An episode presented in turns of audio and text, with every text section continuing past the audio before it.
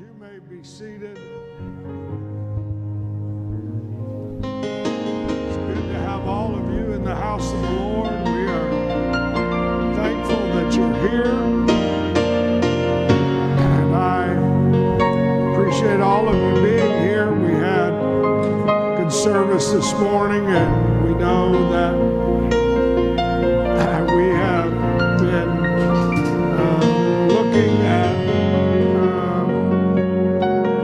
ten greatest struggles, and they're taken off of the Ten Commandments, and I realize uh, it's another way of looking at the commandments. The commandments are good, they are right, but um, I think uh, for me it was a, sort of, in a sense, this uh, understanding that uh, our first our first struggle for most of us is, who is God? And is there a God? And do we have a God? Is there a God on the throne for us? Or is it me sitting on the throne?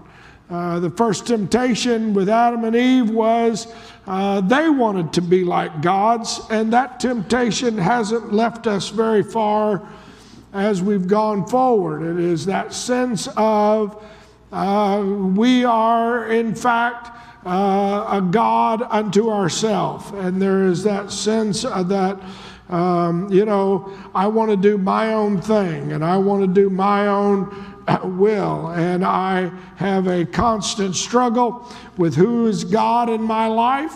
And unfortunately, uh, most of the time I win out on who is God. I don't want, uh, I believe that I, I know as good as anyone else.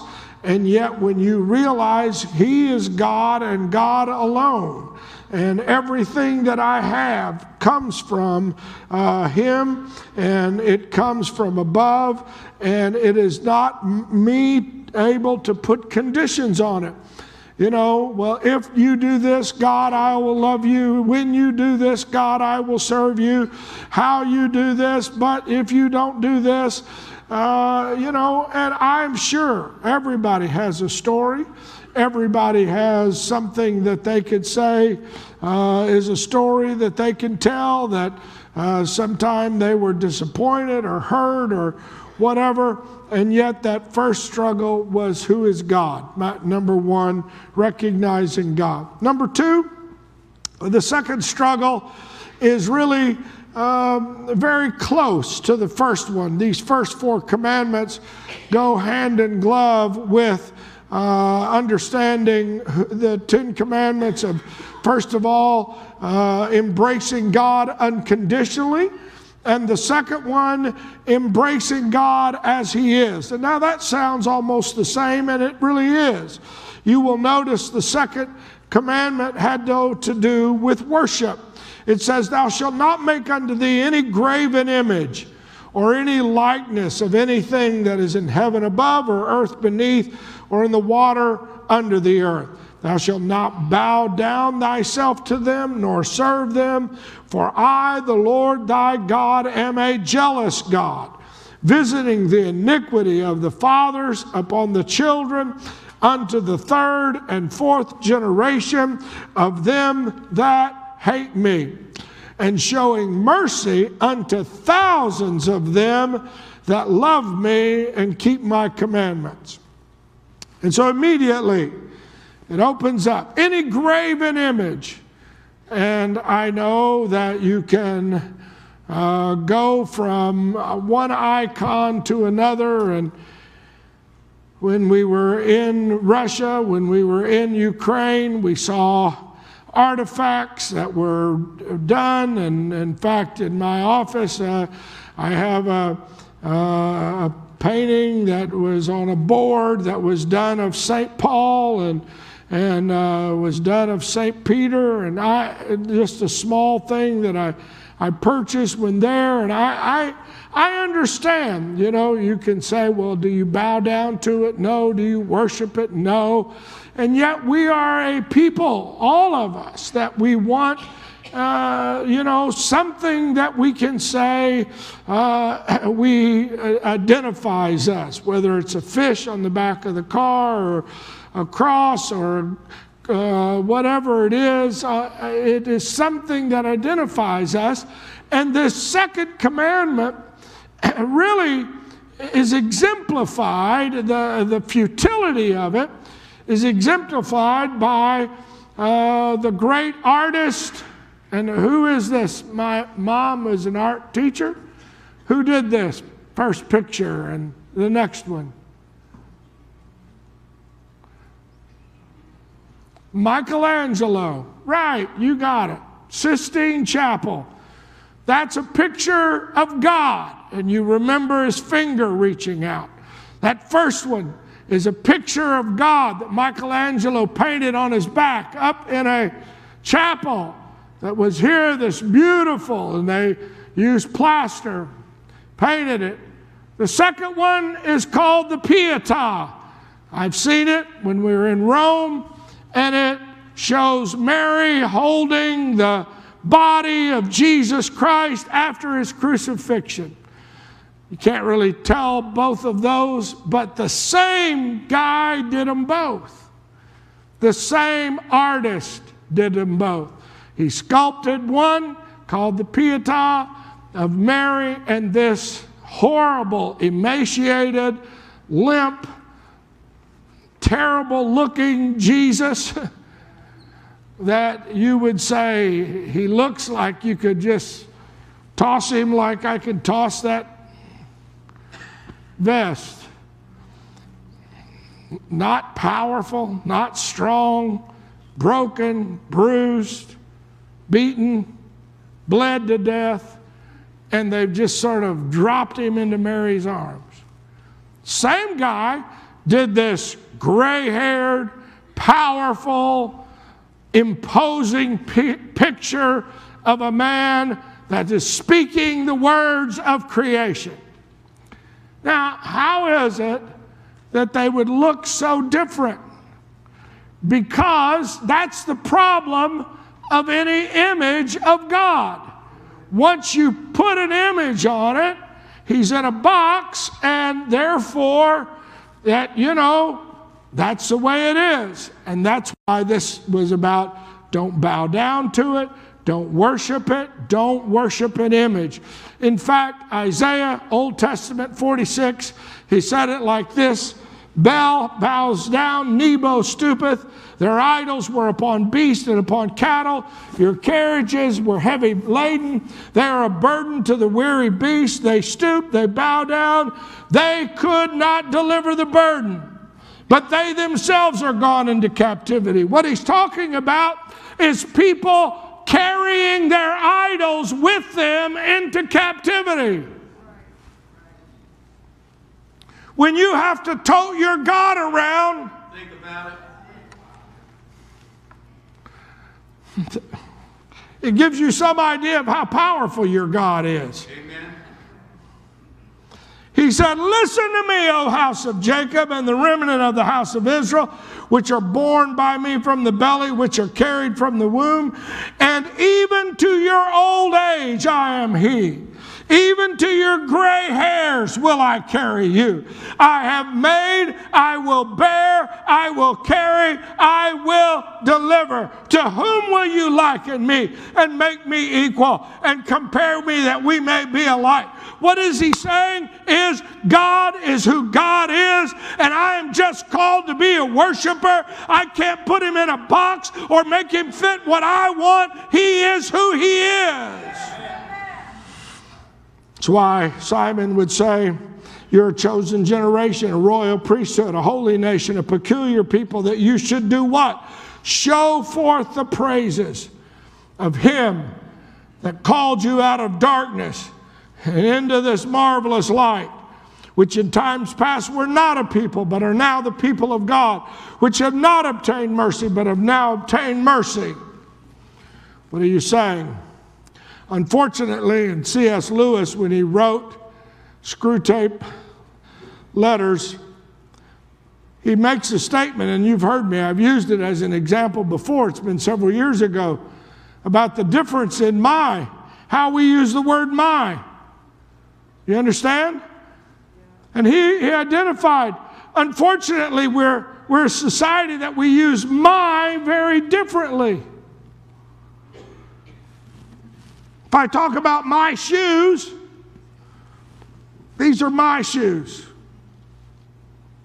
I didn't borrow them tonight. These are mine. My dad bought them for me. He can't wear them. They're in my size. They're my shoes. They're mine. And yet, at some point, they may get old. At some point, shoestrings break. I can buy a new pair of shoestring. At some point, if they ever hurt my feet,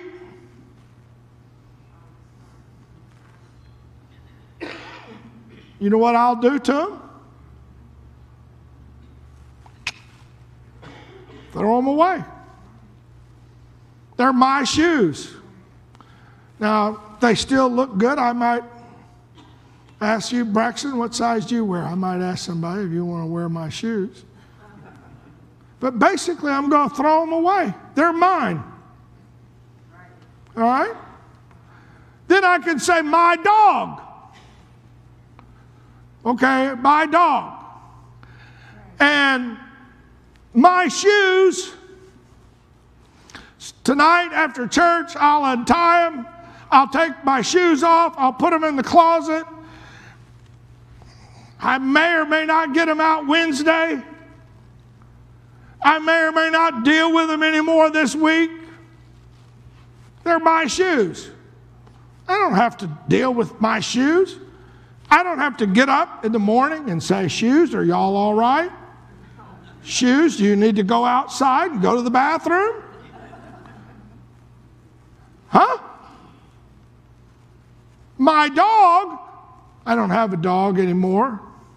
Caitlin always kids me about my dog. But I don't have a dog. But if I had a dog, my dog is a different story.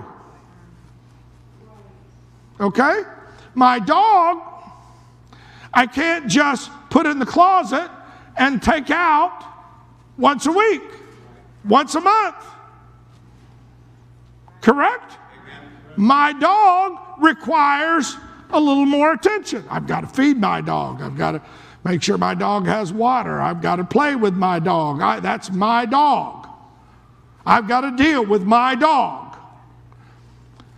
But if my dog bites me too many times, we have this relationship. When I had a dog, and that was called loyalty. And if my dog, every time I go out to let her go to the bathroom, and she runs off and she's gone and doesn't come home for three or four days or a week, before long I'm going to say, dog, I'm feeding you every day. What's up? Right? Now, my wife,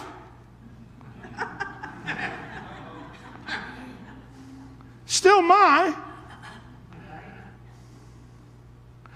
I don't get to put her in the closet once a week, bring her out, and if it gets a little tight, throw her away. That's my wife. I don't just get to put food in a bowl. Huh? But my, my, my. You see, you, you're following the difference. Y'all are swift. We reach a point of my country. Now, I don't own my country. My country.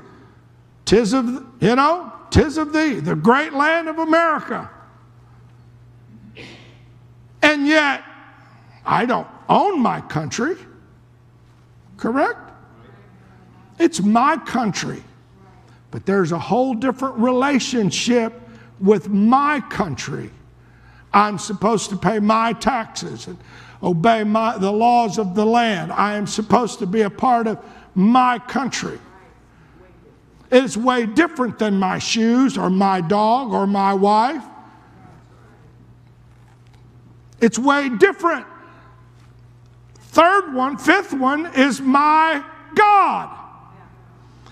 That's a different relationship than my shoes.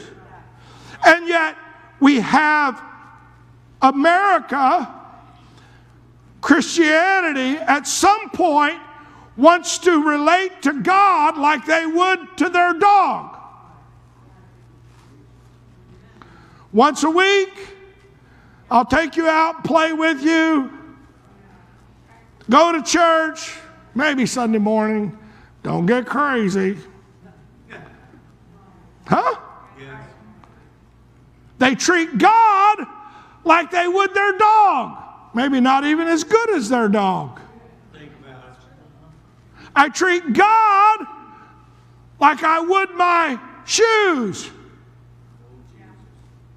And we see within our whole society, that's why worship is an important part of number two, because if you're really going to worship him as God, he demands a whole lot more than just worshiping my shoes. And so, you know, you can say, well, okay, we worship what we value, something that What, what is more important than God? And we can make it an idol. And, and the key that, that C S Lewis was saying is that sometimes when we realize that, you know, here it is, uh, God is at my disposal. He, he will do what I want him to do. And if he doesn't do what I want him to do, now I might say that of my dog. If my dog doesn't come when I say come and doesn't stop, and my daughter and her family bought two dogs, and one of them is absolutely crazy.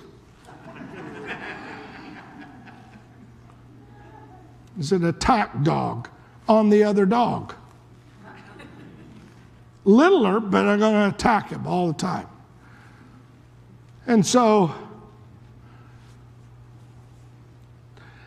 I have to put up with that when I'm doing homeschooling. So one day I brought in a little clicker that had a whistle.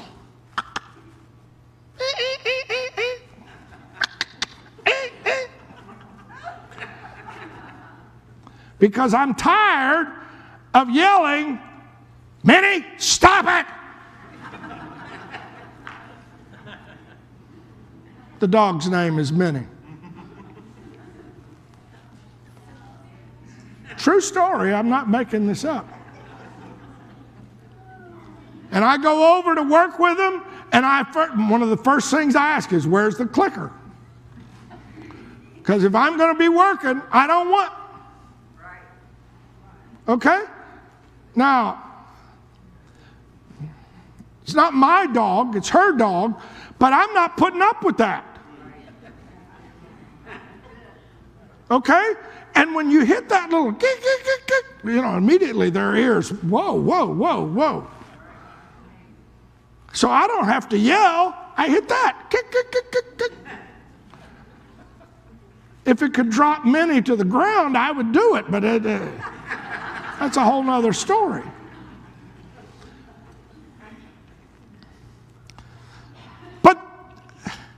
Don't be mistaken. I don't have one on order for my wife.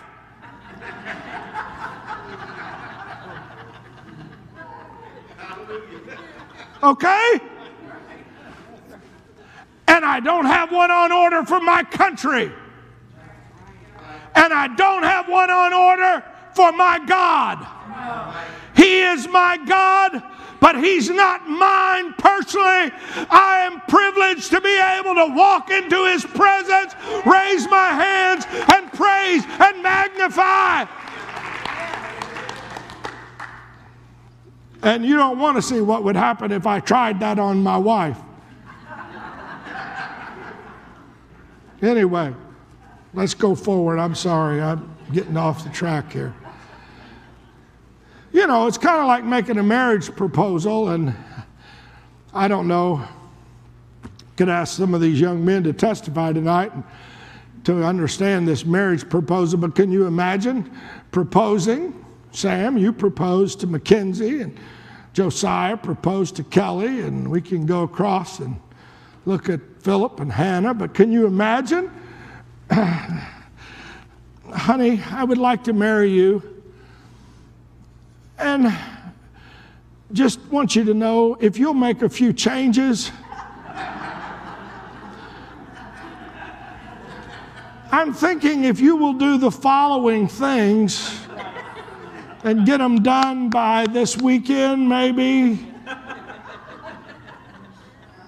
Probably going to be single a lot longer. For those of you who are not married yet, let me just tell you, that's not a healthy way to walk into the marriage proposal. You know, unfortunately, we have a country that we don't know what we, you know, God wants to be worshiped. I don't want you to bow down at any other graven image. I want to be number one in your life. I'm sorry, not number two, not number three, not number ten. And you say, well, I, I don't know if I can put God there. That's where, that's the basic struggle, is to, do you believe in God? And then are you going to worship God with everything within you? I know as a nation, we used to say, in God we trust. It was on our coins and on our money, and it probably still is, but you know what anymore? It's in, you know, it's in Kroger I trust, in McDonald's I trust, in whatever I trust. One nation under God, one nation pleasing myself. Bless America, God bless America. No, it's God, you know, I'll bless myself. That's why he is saying, if you're going to ever get through this basic struggle of being who you need to be in Christ, you're going to have to realize he is God. God and God alone, and I owe him my worship and my praise and my praise to him every day. I need to worship him. It's not something that I do once a week, put in the corner, or that I can control or manipulate. That's why Paul told the church in Colossians, giving thanks unto the Father, which has made us partakers of the inheritance of the saints in light, and hath delivered us from the power of darkness, and hath translated us into the kingdom of his dear Son, in whom we have redemption through his blood, even the forgiveness of sin, who is the image of the invisible God. He is the image of the invisible God, the firstborn of every creature. By him were all things created that are in heaven and earth, visible and invisible, thrones, dominion, principalities. All things were created by him and for him, and he is before all things, and by him all things consist. He is the head of the body, the church, who is the beginning, the firstborn from the dead. All things he might have done, and, and all these things he ha- might have the preeminence, for it pleased the Father that it should, in him should all the fullness dwell, and having made peace through the blood of his cross, by him to reconcile all things unto himself, whether they're in earth or in heaven. Our job is to worship and praise and magnify him. Regardless of how good my life is going, regardless of what trial I'm going through, I have to praise him. God, who at sundry times and in divers manners spoke, he has spoken by his Son, appointed him heir of all things, by whom also he hath made the worlds, who being the brightness of his glory and the express image of his person, upholding all things by the word of his power, when he had himself purged our sins, sat down on the right hand of the majesty on high, being made so much better than the angels, an inheritance more excellent. That's why Jesus would say in John the fourteenth chapter, anyone who has seen me has seen the Father. I and my Father are one. And I realize there's a national movement, and I, I have prayed, and, and, and there's a whole prayer thing. Our armed forces have embraced it, but that you don't pray in Jesus' name. You simply say, God, oh God. That way you can be inclusive to everybody. And I'm not trying to be offensive, but you know what? There comes a time when you have to say, I know in whom I have believed, and I am going to worship him. I am going to praise him. I'm not talking about being offensive. I'm not talking about any of that. But you know what? It's that sense of I know Jesus, and I'm going to praise and magnify him regardless of where I am or what's going on in my life. The next thing, and I, I'm going to hurry. We'll get through three. If you get an Oxford dictionary and you look up the definition of Jesus, it's kind of sad. If you look up Jesus in an Oxford dictionary, and the first definition is an expression of surprise, impatience, et cetera, sometimes vulgar. That's the first definition, because that's how Jesus is said more than any other way. So Oxford said the first definition of Jesus is it's an expression of surprise, impatience, and it's sometimes vulgar. What are you saying? The second definition is the founder of Christianity. That third struggle is the struggle with my mouth. Anybody ever had that basic struggle?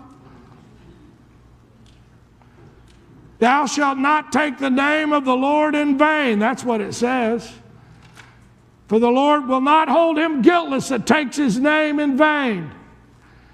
And I know I grew up in a different time, and I understand I'm not hip, and I got it. But my grandmother, you didn't say golly, you didn't say gee, you didn't say Jesus. You didn't say, oh my God, gosh. Unfortunately, when you look at that, because she said that's too close to God. And the Bible is very clear here in this thing. It says, thou shalt not take the name of the Lord in vain, for the Lord will not hold him guiltless that takes his name in vain. So the question is, how many have violated commandment number three? No, no, no, don't hold up your hand. How many have said something that you shouldn't have said, that you wish you wouldn't have said, that you did? Okay. My mouth, I understand. And I realize that this really impacts religion, because there have been a lot of people that have done things in the name of God, and a lot of caused a lot of people to struggle with religion because of what people did in the name of God. You can say the crusade, you can say whatever. You know, people can fly planes into buildings in the name of God. Did you know that? People can explode themselves in the name of God. People can shoot other people because God's directing me. And we realize that, man, you know, and there are people that are waiting to hear, you know, and I've had people come to me and they've told me, well, God told me. And they go A, B, C, and they say, what do you think? And I'm saying, oh, you got words out of my league. If God told you, who am I to say anything? I've had people say, well, I'm waiting on a word from God. I'm waiting for God to tell me. I'm waiting for God to tell me what to do. Well, have you repented? Have you been baptized in Jesus? Have you gotten the Holy Ghost? Well, I'm waiting on God. Well, guess what? He's already told you some things. You know, and Do I believe God can speak? Yes. Do I believe God can direct? Yes. Do I believe God can give us a word? Yes. But I want to tell you something. That does not preclude us from using discernment or using the Word of God or using good sense. Sorry. You understand? I have, you know, using the body of Christ, using the Holy Ghost, you know. And, and what's especially hilarious is when people say, well, Pastor, I know what you would have said, and I know what they would have said, and I know what this one would have said, so I put it out on Facebook, and they told me God said. I'm like, well, I know what the Bible says, but God told me. Don't play that trump card. What happens is a lot of people will open themselves up to any voice that agrees with what I want. You understand? I can always find somebody to agree with me. That's why Paul told him in the New Testament, "In this I pray that your love may abound yet more and more in knowledge and in all judgment," the ability to make a decision. "That you may approve things that are excellent and be sincere and without offense until the day of Christ, being filled with all fruits of righteousness which are called, which are by Jesus Christ unto the glory and praise of God." The Old Testament, Jeremiah said, there are those that prophesy in my name falsely. Matthew, Jesus said, not everybody that says, Lord, Lord. Some are going to say, I've prophesied in your name, and I've done this in your name, and I've cast out devils in your name. That does not make it a word from God. People can take the name of the Lord in vain. And so that's where knowing their life, and knowing what they believe, and knowing, you know, and I understand this forgiveness thing becomes a huge deal because it's like blaspheming the Holy Ghost, and I, that's a whole nother lesson, and I'm not going to get into it. But Jesus said, the Lord will forgive all sins of all men except blaspheming the Holy Ghost. You can read how to blaspheme the Holy Ghost in Hebrews six. And basically, just for a sketch, a rule of thumb, is when you deny the Holy Ghost to have access to flow through you, and you have had the Holy Ghost, and then you won't let it flow. That's basically what blaspheming is. When you say you know better. Joel said it like this. And upon the servants and upon the handmaidens in those days will I pour out my spirit. And it shall come to pass that whosoever shall call on the name of the Lord shall be delivered. What are you saying? Why is that name so important? Why do we have to watch our mouth? Why do we have to guard our lips? What we say, oh, is because this is the this is what's supposed to call on the name of the Lord. That's why he told him, he said, you don't understand. In Acts, the second chapter, when, when Simon Peter quoted Joel, he said, as the prophet Joel has said, in the last days I will pour out my spirit, and it shall come to pass that whosoever shall call on the name of the Lord shall be saved. For there is no difference between Jew and Greek. Paul told him in Romans, for the same Lord is over all, but whosoever shall call on the name of the Lord shall be saved. What do you say? I'm here to tell you that if you need help from God, you don't take his name in vain. If you say, Jesus, help me, I'm here to tell you he'll show up. And Isaiah says it like this, Isaiah fifty-second chapter. Now therefore, what have I here, saith the Lord? My people is taken away for naught. They that rule over them shall make them howl. My name continually every day is blasphemed. And you know what he says the next verse? Therefore my people shall know my name. Therefore they shall know in that day that I am he that doth speak, Behold, it is I. What are you saying? I'm saying we have access to the most powerful name. Don't let it become slang to you. Watch your mouth. Oh, we can say a lot of bad things, and I know, you know, you've got to be careful. But he said in Philippians that he, the God hath exalted him and given him a name which is above every name, that at the name of Jesus every knee shall bow, of things in heaven and things in the earth, things under the earth. What are you saying? I'm saying, what a privilege it is to know who Jesus is. What a privilege it is to be buried in Jesus' name. I, I remember uh, hearing a testimony of an individual who fought baptism in Jesus' name, said, I don't believe it, I won't believe it, no matter what you did. And one night the Holy Ghost hit him, and for about thirty minutes they just said, in Jesus' name, in Jesus' name, in Jesus' name, in Jesus' name, in Jesus' name. When they got through about thirty minutes, they said, you know what? I think I want to be buried in Jesus' name. Whatsoever you do in word or deed, do all. What a privilege it is to call his name. Whatever you do, don't allow yourself to have bitter and sweet water coming. James said our tongue is a little member. It can destroy all kinds of things. Anybody know what I'm talking about? You can slice them and dice them. You can say all kinds of things with your tongue.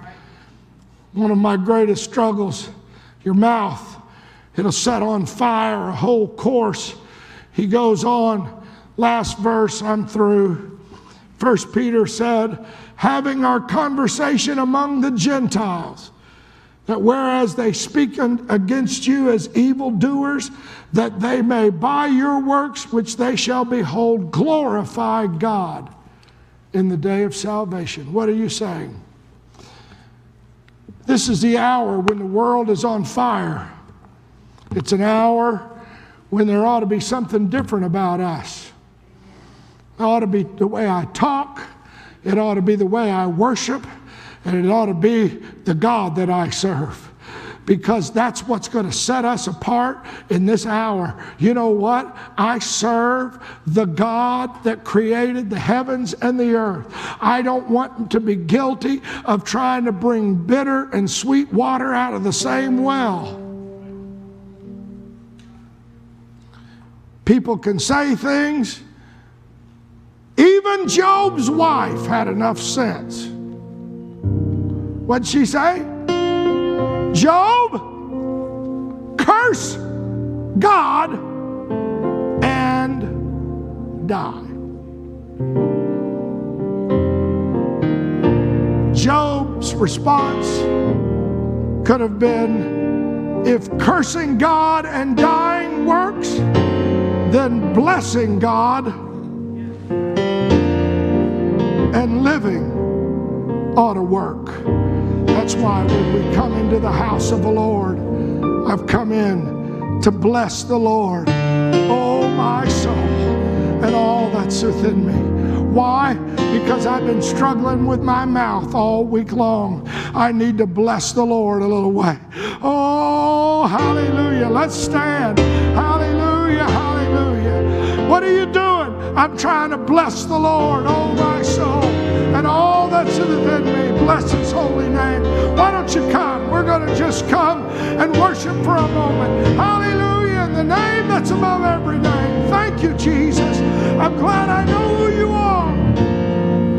Hallelujah.